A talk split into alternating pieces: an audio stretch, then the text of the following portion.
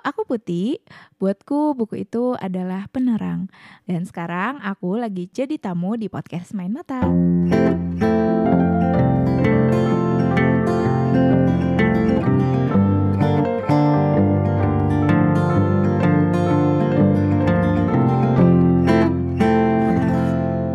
Peti, dan kamu lagi dengerin Podcast Main Mata yang didukung oleh jaringan Potluck Podcast.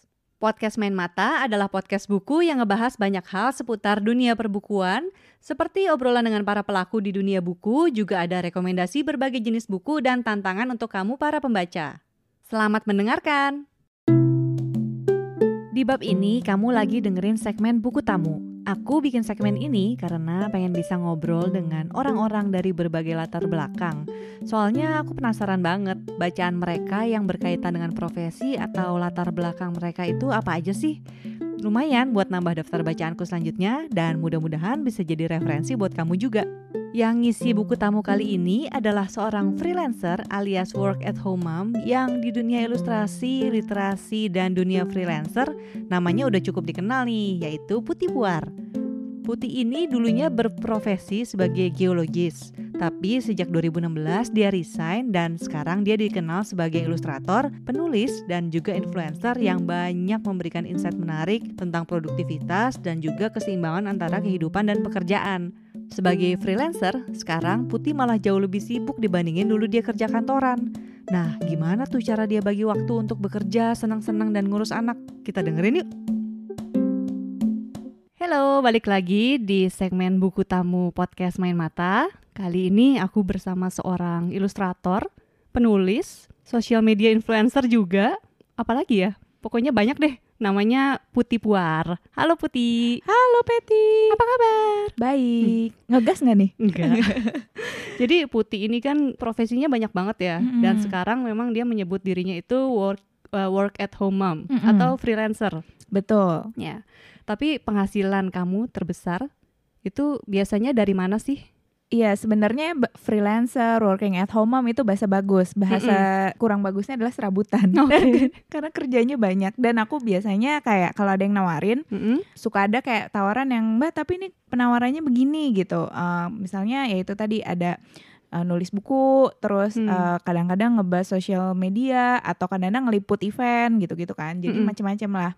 Sebenarnya ada berbagai macam, uh, maksudnya kalau ditanya mana yang paling besar, karena kan ada misalnya kayak pekerjaan aku nerima commission. Jadi yeah. um, commission tuh uh, gambar, terus kita nggak dikasih atribusi, jadi pokoknya gambar itu jadi hak milik si klien. Hmm. Nah itu enak tuh kerjaannya, nggak ribet. Terus uh, uangnya lumayan besar, tapi hmm. kan nggak selalu ada, nggak selalu ada rutin setiap bulan gitu kan. Yeah. Nah, uh, tapi ada juga pekerjaan yang sekarang lagi high demand banget, kayak misalnya itu tadi kalau kamu nyebut social media influencer, uh, iya, itu yang itu lah kayak swipe up, nah kayak gitu. Hi guys, hi guys, aku lagi. Nah itu, um, itu hampir setiap bulan ada, uh, ya. Jadi uh, boleh dibilang uh, bisa berimbang sih gitu. Biasanya kalau jadi influencer, kamu pakai topiknya tentang apa? Biasanya tentang keluarga dan ibu-ibu sih. Hmm, hmm. Oke. Okay. Nah, ini tadi aku lihat di blogmu nih, hmm. Told by Putih ya. Betul. Itu aku baca. Udah tahun dua ribu dua puluh ini ternyata kamu sudah lima tahun menjadi freelancer. Wih, selamat. Gitu kan. Nah, tapi siapa tahu nih ada yang belum baca blog kamu. Mm-mm. Sebelum memutuskan jadi freelancer, kamu kan ternyata seorang geologis ya. Betul. Di Kalimantan. Betul. Nah, apa titik baliknya yang membuat kamu tuh akhirnya oke deh, yakin deh resign. Soalnya kan sebagai geologis pastinya penghasilan oke tuh. Mm-mm. Mm-mm. Uh, jadi sebenarnya aku itu Uh, dari dua ribu sebelas lulus, uh, itu aku langsung kerja jadi geologis mm-hmm. sampai tahun dua ribu enam belas. Di kantor tahun. yang sama? Di kantor yang sama. Okay. Tapi di tahun dua ribu empat belas itu aku nikah dan aku mulai merintis, ya, merintis Asik. menjadi ilustrator. Karena sebenarnya waktu itu kan bukan pekerjaan yang Uh, booming ya, Mak- hmm. maksudnya kayak kayaknya baru lumayan booming tuh ya mungkin justru ya lima tahun belakangan ini yeah, gitu. Nah, hmm. dua ribu empat belas tuh ya mulai. dua ribu empat belas itu aku memang mulainya aku bikin akun Instagram, terus aku uh, uh, mungkin ada yang mau digambarin untuk ulang tahun anaknya, untuk kado apa wisuda atau kado nikahan gitu. Nah, jadi aku mulainya dari buka jasa itu. Jadi makanya aku ngitungnya mulai freelance ilustrator itu dari dua ribu empat belas. Hmm. Jadi ada overlap dua tahun itu aku freelance juga, tapi uh, punya full time job juga. Hmm. Nah, uh, yang akhirnya membuat aku memutuskan jadi full-time freelancer di dua ribu enam belas itu sebenarnya karena aku hamil, dan waktu itu aku di Balikpapan, suamiku di Jakarta, dan uh, waktu itu ada alasan keluarga juga. Ibu mertuaku saat itu divonis kanker kan, stadium lanjut, jadi okay. suamiku nggak bisa bolak-balik ke Balikpapan. Hmm. Uh, akhirnya aku mikir ya udah deh, gimana uh, kalau udah resign aja gitu. Tadinya berarti yang bolak-balik itu suami ke Balikpapan? Aku dan suami sih. Jadi uh, tapi karena kita udah dari rumah, seringan aku sih yang balik. Oh. Tuh, cuman karena lagi hamil kan, hamil muda susah tuh mau bolak-balik gitu. Mm-hmm. Berarti kan sebenarnya nerima freelance tuh mulai dari dua ribu empat belas. Mm-hmm. Itu menggambar ya? Menggambar. Tapi kamu udah suka gambar sebenarnya, maksudnya udah dari lama? Mm-hmm.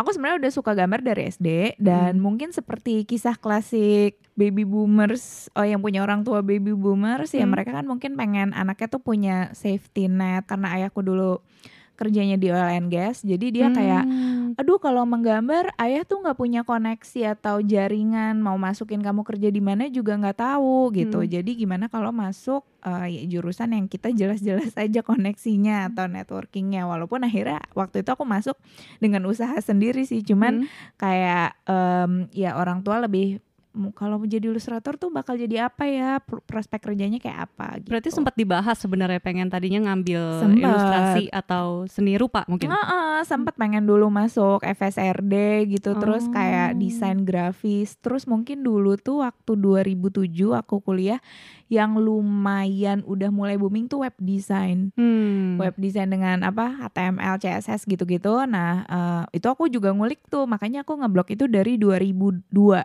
Jadi, oh, udah lama banget. Mm, jadi emang dari S M P tuh aku kayak nuh-nuh desain grafis, web design gitu-gitu. Hmm. Tapi akhirnya ya udah masuknya geologi. Oke. Okay. Dan lulus menjadi geologis. Uh, untungnya Geolog. lulus. Ya. Oke. Okay. Nah, terus berarti kan tahun dua ribu enam belas tuh balik Jakarta ya? Mm-mm. Terus uh, apa yang pertama kali dirasakan ketika akhirnya kembali ke Jakarta? Itu waktu itu masih hamil? Apa sudah udah hamil-hamil mau melahirkan? Hmm, lima bulan. Oh oke. Okay. Lima bulan, jadi masih lumayan leluasa sih untuk kayak ngatur-ngatur um, kantor dalam tanda kutip ya, kantor di rumah gitu. Hmm. Waktu itu karena tahu hamil di Januari dan baru resign di Mei, aku juga memang udah kayak persiapan sih, kira-kira kalau di rumah tuh nanti kayak um, tempat kerjanya ditaruh di mana, komputerku gitu-gitu, itu juga udah lumayan masuk perencanaan. Jadi lumayan smooth sih boleh aku bilang transisinya gitu. Hmm, dan ketika udah menjadi full time freelancer, mm-hmm. waktu itu kerjaan tuh juga kerjaan sebagai ilustrasi eh ilustrator nih ya. Iya. Udah mulai, maksudnya udah cukup berdatangan. Udah mulai ada ada udah ada lah gitu jaringannya lumayan. Oke. Okay. Mm-hmm. Nah, terus berarti kan waktu itu melahirkan tuh tahun dua ribu enam belas juga, mm-mm, atau dua ribu enam belas juga. dua ribu enam belas juga. Terus setelah melahirkan, mm-mm. gimana proses transisimu dari yang tadinya mungkin ketikan pas balik sempat mm-mm. merasakan belum belum punya anak lah ya. Mm-mm. Nah, setelah punya anak tuh gimana sebagai freelancer? Mm. Ini lucunya sih karena mm. sebenarnya dulu waktu yang aku bilang dua ribu empat belas sampai dua ribu enam belas sebelum aku melahirkan itu, aku kan memang lebih fokus bikinin orang uh, gambar atau mm. apa. Tapi aku jarang, kalaupun aku cerita aku di blog. Jadi Instagramku tuh ya memang banyak kan um, kayak portfolio gitu. Aku habis gambarin siapa aku fotoin, atau aku habis bikinin um, untuk catering apa aku fotoin gitu. Nah begitu aku melahirkan mm-hmm. kan susah tuh untuk uh, ngerjain kerjaan dari orang, karena takut gak bisa komit kan, karena mm-hmm. kan uh, ribet. Akhirnya di situ aku baru mulai menggunakan sosial media untuk curhat Curhat tentang Uh, aduh jadi ibu-ibu tuh susah ya, kalau kita dulu tuh ngecek email bisa lama, sekarang mau ngecek email aja udah anak nangis atau apa-atau apa. Nah justru dari situ akhirnya aku mulai bikin komik di oh, Instagram okay. gitu, dan di situ baru mulai kayaknya mulai kebentuk apa yang sekarang aku bilang konten yang aku banget, yaitu konten-konten curhat atau pemikiran yang biasanya aku taruh di blog jadi di Instagram. Nah itu sebenarnya ya mul- justru mulai sejak melahirkan itu, baru di situ aku punya story sendiri atau apa ya, kalau orang suka bilang apa personal branding. Nah hmm. sebenarnya justru malah, malah setelah punya anak. Oke, okay, gitu. Berarti berasal da- eh berawal dari curhat, dari keluh kesah, sambat. Terus berarti kan sejak curhat bikinnya komik. Mm-mm. Memang sebelumnya style kamu berbeda kah? Nah dulu aku karena masih ngeraba-raba dari dua ribu empat belas, aku suka kayak aku suka yang bulet-bulet kayak punya aku sekarang. Ada juga yang lebih kayak apa ya, komik Jepang yang lebih tirus gitu. Nah biasa mm. aku suka bilang sama klienku, uh, kalian mau yang mana? Mau yang gendut-gendut gini atau yang kurus-kurus gini gitu. Hmm. Jadi dulu lebih kayak, ya lo maunya apa? Nanti gue coba gitu. Hmm. Oke, okay, baik. Ini hmm. di studio mendadak hujan deras ya. Hmm, romantis. Sayang ini cewek sama cewek uh, nih kita. Gimana uh, dong? Udah nikah dua-duanya uh, lagi. Uh. Malah lagi mau ngomongin sambat-sambat ibu-ibu. Iya. Gak, kurang cocok sebenarnya buat sound hujan. Tapi ya udahlah ya, kita iya, lanjut aja ya. Kita lanjut aja. Oke, terus uh, tadi kan ngomongin soal um, ternyata berawal dari curhat terus sambat, malah kamu dikenal sebagai uh, ibu-ibu yang berkarya mungkin jadinya Mm-mm. ya. Dan baru disitulah mulai ada yang nawarin aku apa? Influencer itu ya dari situ. Karena hmm. kayak akhirnya lumayan banyak followers aku yang ibu-ibu gitu. Oke, banyak yang relate berarti kan. Mm-mm. Dan waktu itu kamu bikin buku juga kan, komik mm-hmm. persatuan ibu-ibu. Nah itu sebenarnya adalah kumpulan sambat-sambat Instagram yang kemudian akhirnya dibukukan gitu. Tapi uh, respon audiens terhadap si komik itu gimana? Mungkin mm. ibu-ibu banyak, aduh ini aku banget. Mm. Tapi emang aku tuh ngerasa apa ya, waktu aku curhat-curhat itu, mm-hmm. itu bukan sama sekali punya rencana kan, kayak aku tuh orangnya suka merencanakan ini, itu, ini, itu gitu ya. Tapi mm-hmm. sebenarnya Uh, bikin curhatan melalui komik itu bukan sesuatu yang aku rencanain atau ini aku plan ini akan menjadi something gitu. Justru hmm. enggak, justru itu kayak kefrustasian aku aja gitu. Dan aku emang emang dari dulu receh kan gitu. Jadi aku kayak oh ya udah nih ini kerecehan aku aja daripada kita berkeluh kesah yang enggak ter, yang kayak terlalu negatif. Nah, tapi ternyata aku malah merasa punya banyak dukungan dan teman karena oh wajar juga ya ternyata sedih, ngerasa gak berdaya, ngerasa kok mundur jadi ibu-ibu, ngerasa um, apa ya kehilangan masa muda. Aku yeah. tuh suka mikir apakah itu dulu hal yang egois gitu, hal yang kayak um, ya itu kan ada konsekuensi lo menikah, punya anak, itu pasti akan terjadi gitu. Jadi aku hmm. merasa apakah aku pantas untuk berkeluh kesah. Tapi ternyata dengan aku bikin komik yang seperti itu, aku merasa oh ternyata memang begini ya gitu. Dan ibu-ibu yang membaca pun juga oh ternyata gue gak sendiri nih. Terus kayak ketemu di kolom komen oh, kayak oh iya mbak aku juga gitu. hmm. Jadi nah jadi hmm, ini sesuatu yang uh, surprisingly menurut aku sangat empowering diri aku gitu. Sebagai ibu baru yang pada saat itu ya lagi norak-norak nya kan, oh gimana sih ini gini gini gitu. Berarti ketika menul- mulai menggambar komik dan men- akhirnya buku itu diterbitkan, buku itu terbitnya tahun berapa ya? Komik? dua ribu delapan belas juga. dua ribu delapan belas Mm-mm. Berarti waktu itu anak umur Antariksa ya Mm-mm. namanya. Namanya Antariksa uh, udah umur setahun lebih sih, setahun lebih. Setahun lebih. Mm-mm. Oke. Nah, waktu awalnya akhirnya memutuskan oke okay, kerja dari rumah Mm-mm. itu Uh, sebenarnya pasti kan ada gambaran supaya deket dengan anak, hmm, ya kan? Hmm, Mungkin kalau misalnya kerja kantoran, aduh, apalagi dari di Kalimantan itu kan hmm. akan susah sekali. Hmm. Waktu itu idealnya dari gambaran, oke okay, mau kerja di rumah supaya dekat dengan anak, terus misalnya hmm. antara ekspektasi dan hmm. realita itu seperti apa? Jadi sebenarnya kalau dibilang menghemat waktu, mm-hmm. ada betulnya, karena aku kan rumahnya di Bekasi. Terus kalau mau kerja di bidang aku yang dulu, kemungkinan kalaupun di Jakarta kantornya akan di uh, C B D kan, akan di Jakarta yeah. gitu. Uh, itu pasti kalau commuting tuh kan dua jam, belum belum dandan, milih baju, terus dan segala macem gitu-gitu kan. dua jam tuh uh, sekali jalan dua ya. dua jam tuh sekali jalan, yeah. pulang pergi kan empat jam gitu. Mm-hmm. Nah, jadi memang sebenarnya kalau dari sisi itu ideal karena Uh, akhirnya aku gak perlu buang waktu. Aku masih kayak pagi itu anak baru bangun kayak oh ya peluk-pelukan dulu, itu masih bisa gitu. mm. Uh, terus uh, aku juga bisa waktu itu menyusui eksklusif, menyusui sampai dua tahun itu aku bisa.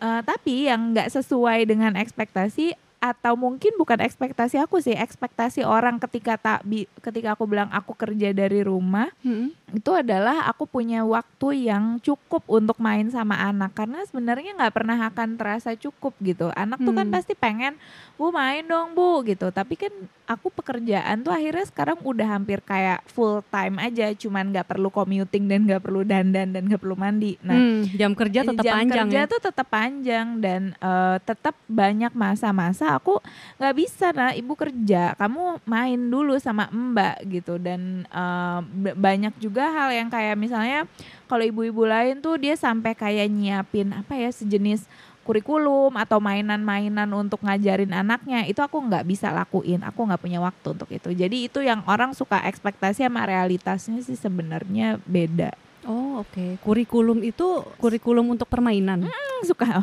Jadi oh, iya. Pat, uh, jadi ibu-ibu tuh suka ada yang bukan suka ada banyak ibu-ibu yang uh, luar biasa. Bukan hmm. sarkas, ini benar-benar menurut aku luar biasa. Jadi uh, bikin kayak mainan-mainan untuk kenalin anaknya um, pengalaman-pengalaman sensorik kayak warna, tekstur. Jadi dibikinin kayak mie dengan berbagai warna, pakai pewarna oh, makanan wow. nah, atau uh, es dibikin kayak uh, apa namanya ada ada mainan-mainannya supaya anak tuh bisa merasa mana yang dingin, mana yang hangat. Dan itu biasanya untuk anak di bawah umur dua tahun. Aku dulu kayak waktu jauh-jauh sebelum punya anak aku mikirnya kayak mungkin aku kreatif nih, ibu-ibu kreatif.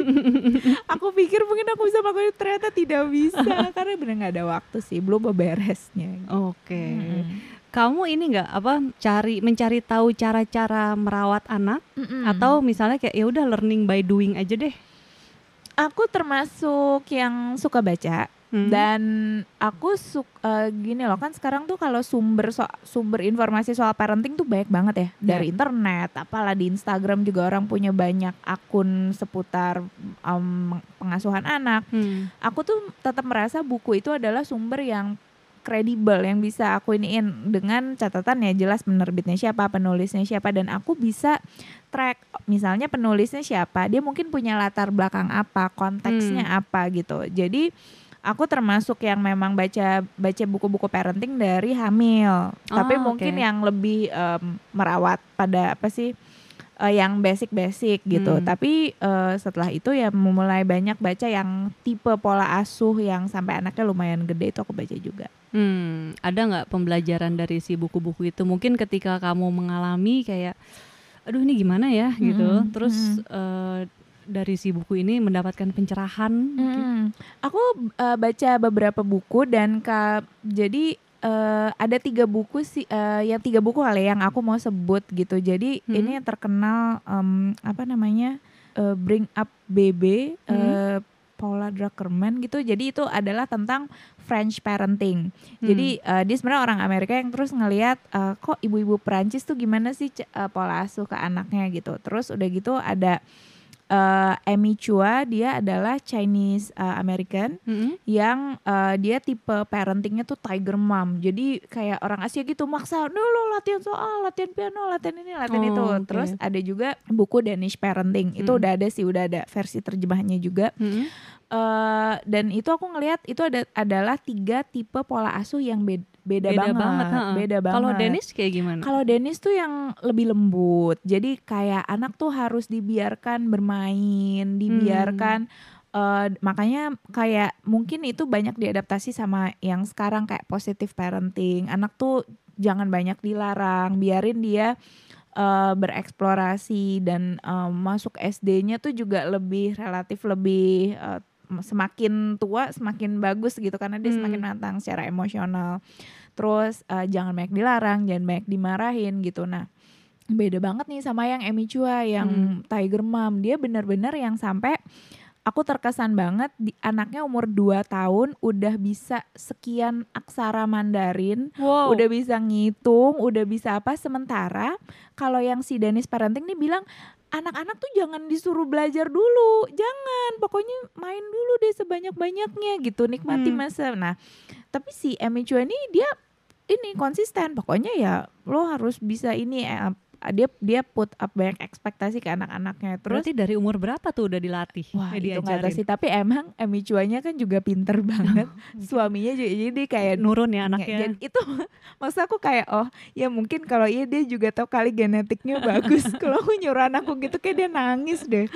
Uh, tapi uh, tapi yang pasti aku lihat dia kayak secara pola asuhnya tuh memang sangat tiger. Sampai-sampai dia kalau misalnya lagi traveling, anaknya tuh tetap harus latihan piano. Jadi dimanapun. Misalnya dia, ya dia misalnya liburan ke Spanyol. Hmm.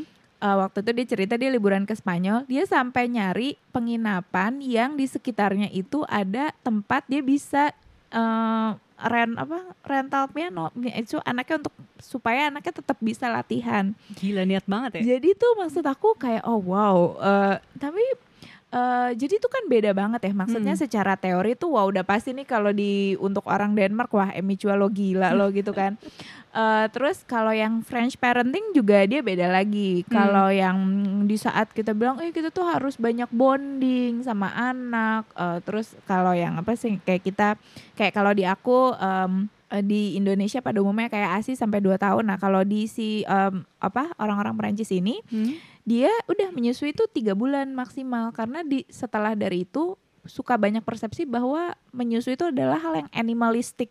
Hmm. Jadi kayak oh lo kok udah kayak ini. Nah jadi uh, perempuan-perempuan Perancis itu makanya sangat kayak sangat terkenal dengan stereotip yang sangat back in shape, hmm. yang badannya bagus, karena memang mereka setelah melahirkan ya mereka langsung punya pressure untuk ba- te- tetap balikin badan balikin lagi. Balikin badan, langsung ngantor. Nah, tapi oh. di situ dengan baca buku aku ada konteks-konteks yang aku lihat. Kayak misalnya ketika orang Perancis menerapkan hal itu, mereka tuh punya sistem daycare yang udah bagus secara nasional. Hmm. Jadi ketika kalau di kita di Indonesia kan ya nggak mungkin gitu kita bisa mem, bisa men-treat anak kita nggak attach sama kita, um, langsung dipisah dipi, uh, langsung dipisahin atau kita langsung balik kerja, karena di kita juga sistemnya belum sesiap di Perancis gitu. Yeah. Nah terus udah gitu kadang kalau aku ngelihat juga misalnya pola asuh di Denmark kalau misalnya mau diterapin di kita kan anak tuh jadi kurang daya saing. Aku suka merasa gitu loh. Jadi hmm. uh, apa kalau di Denmark mungkin orangnya sedikit ya. Jadi kan kalau orangnya sedikit tuh tend to be kolaboratif, ya enggak iya. sih? Dan kayaknya mereka bahagia semua mereka gitu ya. Mereka semua bahagia gitu. Da- ta- jadi seperti enggak perlu memiliki daya saing. Beda sama sih yang tadi aku bilang Amy Chua yang di Amerika ya semua orang kan iya. harus apalagi jadi kapitalis. Apalagi dia Chinese American iya, kan? gitu. Apalagi kan? Chinese American mm-hmm. gitu yang juga punya background imigran. Iya. Jadi memang harus punya daya juang yang tinggi gitu. Nah jadi, hmm, nah kenapa akhirnya kita bahas ini? Akhirnya dari banyak membaca buku parenting itu, aku punya uh, pendapat bahwa sebenarnya nggak ada satu pola asuh atau parenting yang paling ideal untuk semua orang. Jadi ketika aku mengambil keputusan untuk oh ya udahlah te- sekali-sekali gue harus uh, strict, gue, anak gue juga harus tahu bahwa gue itu bekerja dan bekerja itu bukan hanya masalah uang tapi masalah hmm, apa being empowered apa hmm. Nah itu aku merasa ya karena memang nggak ada satu pola asuh yang benar-benar ini lo harus yang kayak gini yang seratus persen karena akan beda-beda sesuai dengan kondisi kondisi keluarganya, hmm. kondisi mungkin lingkungannya gitu. Iya benar. Pola asuh ini apakah juga kan uh, kamu kan sebagai orang yang pasti yang tadi influencer dan hmm. untuk terutama untuk ibu-ibu bekerja ya, hmm. itu apakah sering ditanyakan juga oleh mereka? Mm-mm, iya sih pasti karena kan kayaknya orang tuh banyak yang mikir kalau mbak kayaknya kalau kerja dari rumah tuh enak ya gitu. Saya hmm. juga pengen dong gitu. Saya mau resign terus kayak mbak gitu. Nah kadang-kadang aku bukannya mau uh, mematahkan semangat atau gimana, tapi aku suka bilang bahwa nah itu tadi seperti ibaratnya kita balik ke ngomongin soal parenting tadi, konteksnya gimana gitu. Apakah kamu itu punya support system yang cukup atau enggak? Kayak hmm. aku aku punya mbak di rumah. Terus aku tuh uh, ada kayak catering rumahan yang bisa diandalkan gitu. Hmm. Terus udah gitu kondisi finansial setiap keluarga tuh kan juga beda-beda kan. Hmm. Uh, kayak aku aku cukup punya privilege, uh, suami aku cukup, terus orang tuaku juga tidak, kita, kami berdua tidak menanggung uh, mereka secara finansial gitu. Nah, Ap, dan mereka apakah juga maksudnya kan ada orang tua yang uh, involved banget. Uh, uh. Nah, kalau nah, kalau orang tuaku kebetulan juga yang uh, dari background keluarga pun ibuku ibu rumah tangga, jadi hmm. dia bilang ya udah deh nggak apa-apa kamu di rumah aja gitu. Hmm. Um, apa namanya? Jadi memang setiap orang itu kondisinya beda-beda dan harus dilihat juga gitu. Secara potensi, uh, maksudnya orang kan bakatnya juga beda-beda. Terus udah gitu kayak apa ya? Orang tuh suka jadi freelancer tuh enak gitu, tapi sebenarnya kan harus disiplin, harus determin dan kesep, suka kesepian. Kalau aku sih aku ngerasa sebagai orang yang kerjanya di rumah dan cuman pergi tuh kalau kayak lagi meeting atau hmm. lagi acara, itu sebenarnya kalau orang yang nggak, kalau orangnya tuh ekstrovert banget itu susah sih. Bisa stres ya. Dia stres karena bener-bener yang dari pagi sampai pagi lagi bisa ya udah yang kita cuman ketemu sama anak, sama mbak, sama suami, udah aku hmm. kayak gitu. Itu itu typical days aku, tapi karena aku orang yang oh ya aku seneng sih, aku kalau kerja harus sendiri, nah aku bisa gitu. Nah kan nggak semua orang bisa kayak yeah. gitu. Kalau keseharianmu sekarang nih hmm. dengan Antariksa umurnya dua ya eh tiga, tiga. ya dengan Antariksa umur tiga, keseharianmu sebagai uh, ibu bekerja di rumah nih mm. biasa rutinitasnya gimana sih? Mm. Biasa kan uh, aku pagi bangun, um, kadang-kadang tidur lagi karena biasa aku kerjanya malam. Mm-hmm. Uh, terus udah gitu uh, ya udah um, kalau misalnya aku bangun duluan, aku udah mulai kerja sekitar jam tujuh gitu. Aku udah mulai kerja, uh, nanti pas anakku bangun sekitar jam delapan atau jam sembilan, nah kita main-main dulu tuh kayak cuddling-cuddling sama anak gitu. Oh iya iya gitu. Terus ngomongin hari ini mau ngapain. Terus kalau lagi nggak banyak deadline biasanya aku nyuapin, nyuapin, mandiin. Uh, terus habis itu uh, aku langsung uh, kerja. Jadi ada kayak uh, ruang kerjaku tuh di lantai dua. Mm-hmm. Jadi karena dua lantai dia biasanya main di bawah. Jadi udah oke okay, ibu kerja ya gitu. Hmm. Dia udah me, udah paham. Dia udah mulai paham hmm. gitu, mulai paham batasannya. Terus nanti jam makan siang aku turun makan, main dulu sama dia sebentar. Udah ya ibu kerja lagi gitu. Kayak gitu sampai nanti suamiku pulang. Suamiku pulang berarti itu aku harus udah selesai kerjanya gitu. Terus nanti kalau kerjaannya belum selesai, setelah suami dan anak tidur aku kerja lagi. Okay. Gitu. Malah lebih panjang Malah jam lebih kerjanya. Malah lebih panjang sebetulnya. Ya ampun. Hmm. Sekarang nih uh, kira-kira sebagai freelancer lah ya, hmm. dan udah dari dua ribu enam belas kan full time, hmm. pekerjaan apa sih yang paling menyenangkan dan mungkin paling menantang atau yang paling berat yang pernah kamu dapat? Yang paling apa ya, berkesan kali ya. Paling hmm. berkesan itu waktu pas tahun lalu aku dapat commission dari Facebook hmm. untuk bikin local stickers di Facebook Stories-nya, tapi untuk Indonesia. Waktu itu aku bareng sama Catherine, jadi oh, Catherine Honesta. Catherine, oh Catherine Honesta, mm-hmm. oke. Okay. Nah terus um, jadi uh, kita disuruh ne- bikin stiker yang bisa dipakai sama orang Indonesia sehari-hari. Hmm. Uh, ya udah itu menantang sih karena aku harus uh, ngejelasin ke art directorku yang orang U S.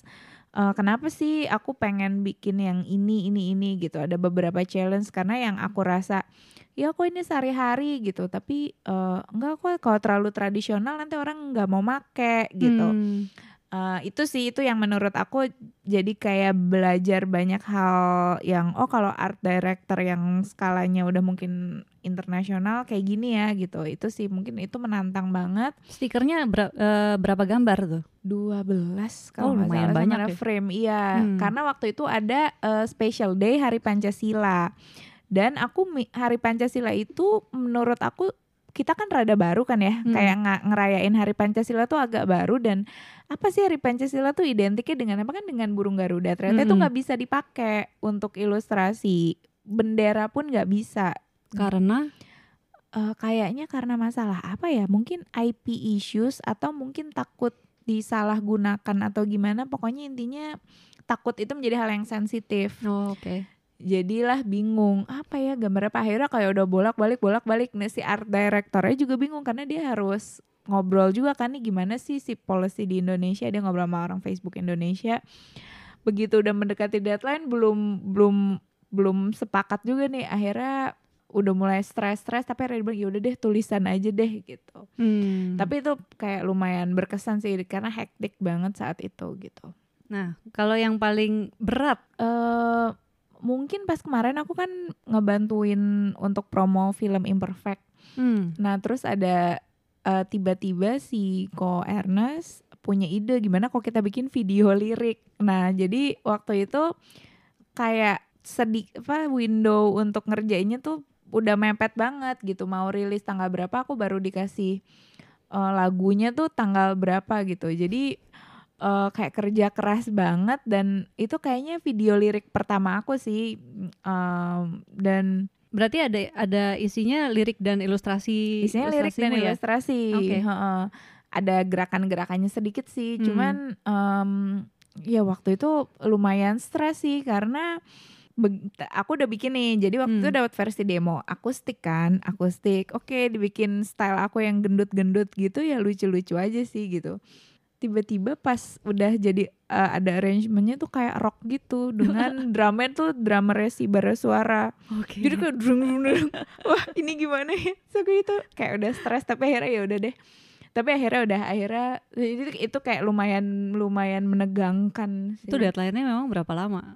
Nggak nyampe seminggu?